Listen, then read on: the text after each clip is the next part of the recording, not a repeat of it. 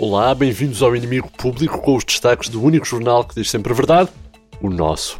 Isto na semana em que os portugueses já não vão poder dar novos mundos ao mundo porque estamos impedidos de entrar em todo lado.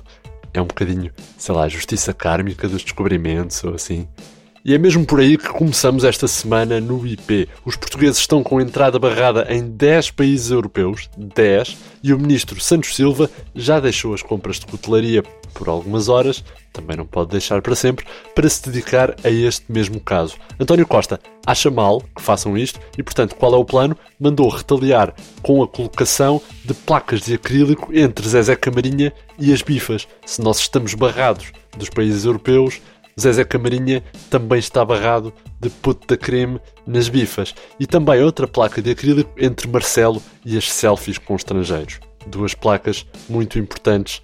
É uma espécie de ultimato inglês do século XXI. Acho eu. Falta essas aulas de história. No Diário do Presidente, por falar em aulas, o professor Marcelo deu uma aula na telescola e aproveitou para dar os resultados dos testes, já agora tendo atribuído nota 20 ao seu aluno preferido, António Costa.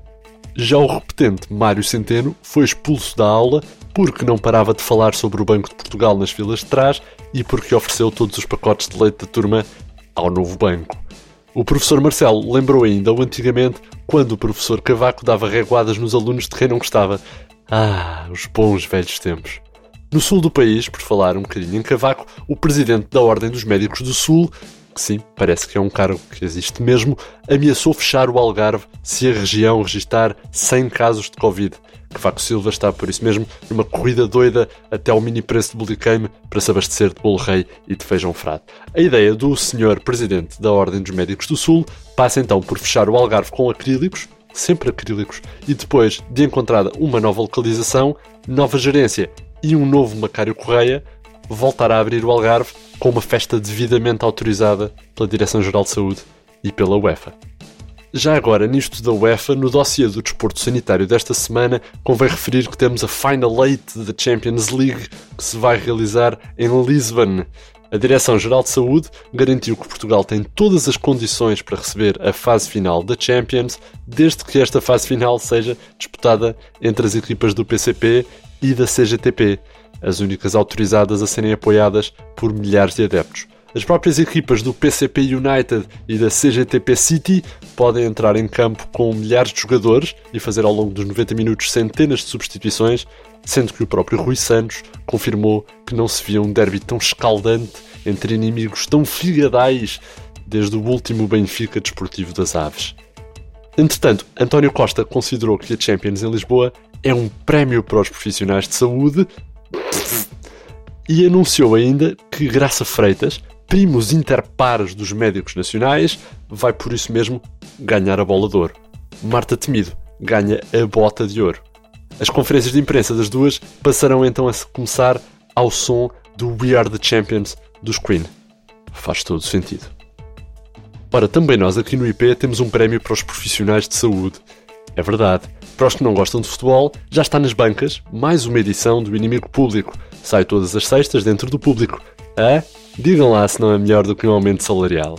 É, não é? Pois, de nada.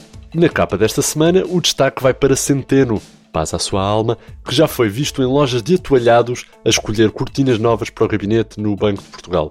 Afinal, a festa ilegal em Lagos era só de pura desbunda e não de celebração pela ida de Mário Centeno para o Banco de Portugal infelizmente. O antigo Ministro das Finanças ainda não é dado como certo no cargo do novo Carlos Costa, mas foi apanhado por uma task force do IP e de Júlia Pinheiro numa loja de toalhados e fazenda a metro, já a escolher cortinas novas e algumas toalhas de bidé para o gabinete. Centeno, recorde-se, foi o Ministro das Finanças que os manuais de história registram como CR7 do Ecofin, Salvador Sobral do Largo do Rato e Graça Freitas do Superávit.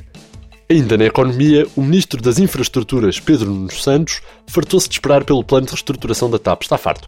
E, portanto, tem já montada uma proposta com o novo modelo de negócio da companhia de bandeira. Diz Pedro Nunes Santos que o negócio das viagens de avião acabou. Acabou. Portanto, a TAP tem de vender o que está a dar. As hospedeiras de bordo que aprendam a costurar e que façam máscaras de tecido reutilizáveis, daquelas que o ministro Matos Fernandes gosta. Vamos então aproveitar o combustível dos aviões para produzir desinfetante. Peguem nos motores e nas hélices desses Boeings todos, que estão aí parados sem voar, e construam ventiladores para os hospitais. Bora pá! Vamos a isto! Exigiu então Pedro Nuno Santos. No segmento Partidos Pequenos, esta semana, o PAN. O eurodeputado Francisco Guerreiro deixou o PAN, a esposa de Francisco Guerreiro deixou o PAN e o texugo do jardim de Francisco Guerreiro deixou o PAN. Todos estes mamíferos têm divergências políticas profundas com a direção, sobretudo ao nível das diferenças entre uma lontra e um crocodilo, a prioridade à biodança na Europa, que devia ter mais prioridade, e sobre também o modo correto de encetar um queijo picante da beira baixa, se pelo lado em fatias paralelas, se encunha desde o meio até ao perímetro exterior. Esta sexta, o Tribunal de Família vai decidir a custódia dos anfíbios do grupo parlamentar. Portanto, boa sorte. Estas e outras notícias sempre em inimigo.público.pt e no nosso suplemento, todas as sextas nas bancas, com mais diversidade que um mercado de peixe asiático. Aprendam ainda que os cientistas portugueses descobrem que afinal o humilde café com cheirinho cura a Covid-19. Mário Centeno já experimentou a FaceApp e ficou com a cara de Carlos Costa. A Web Summit vai decorrer este ano na Festa do Avante. As sexbots do Instagram fazem uma manif a exigir mais direitos. E a Fórmula 1 pode voltar a Portugal ainda este ano, mas os carros vão à Espanha encher os depósitos. Foi assim o mundo aos olhos do inimigo público, com notícias frescas de Mário Botequilha, Vitória Elias, João Henrique e Alexandre Parreira, som digno de uma final da Champions por Eva Esteves, André Dias despede-se com amizade. Até para a semana.